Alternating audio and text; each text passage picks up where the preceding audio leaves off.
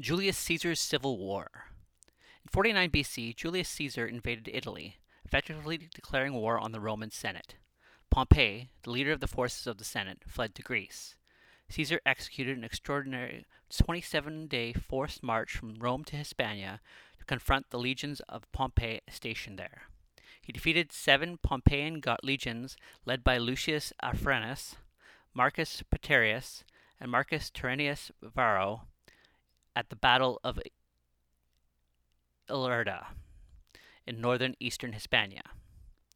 There were uh, further battles, one in the southern Illyria, which is known as Albania now, and one in Greece in 49 BC, and three in Africa Tunisia, one in 49 BC, and two in 46 BC.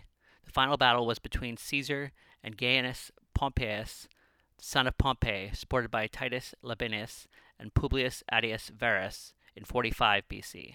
It was the Battle of Munda, which was fought at the Campus Mundinus, probably near Latugilia, in southern Hispania. One year later, Caesar was assassinated.